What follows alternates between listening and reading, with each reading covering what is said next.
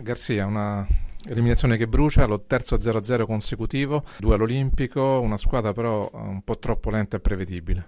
Sì, sono d'accordo, soprattutto nel primo tempo. Siamo stati troppo lenti, non abbiamo dimostrato una voglia sufficiente per vincere. Meglio del secondo tempo, ovviamente che era giusto chiudere questa partita prima de- dei rigori, perché dopo è più la lotteria, è solo colpa nostra di non aver vinto e, e dobbiamo cambiare ovviamente atteggiamento, perché così, così non va. Ah, sì, siamo delusi, io sono arrabbiato, siamo tutti arrabbiati e soprattutto mettere tutte le forze adesso domenica perché ci serve una, una vittoria vittoria. Fa troppo tempo che la Roma non ha vinto e per dimostrare che siamo una squadra importante uh, serve di mettere tutte le forze domenica. Che risposta ha avuto dai giocatori che hanno giocato meno, cioè da quelli che hanno giocato oggi ma che hanno giocato meno in campionato?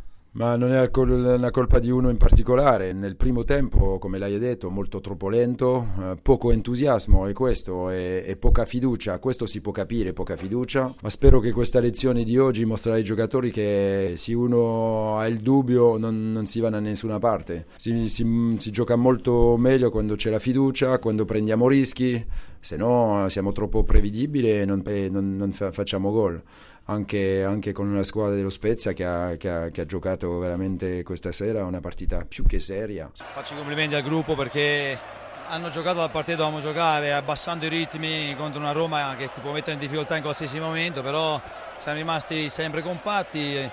Abbiamo provato anche a far gol, però tutto, tutto, è andato bene, però posso dire che la squadra è, è una squadra giusta, mi piace, segue quello che stiamo facendo queste, da quando sono arrivato, segue tutti i dettami, la cosa importante è che adesso si godano questo momento, sia il presidente sia la società, ma soprattutto i tifosi insieme ai ragazzi perché se lo meritano, se lo sono meritati in campo. Avanti così, il sogno continua, eh, complimenti, ripeto, a tutti, complimenti a tutti e ce la giocheremo in casa nostra, quindi avanti per quello che si riguarda soprattutto la prospettiva campionato adesso perché adesso bisogna pensare subito al campionato, però questo è un evento storico che tutta Spezia, compresa il presidente, deve godere e deve gioire come stanno facendo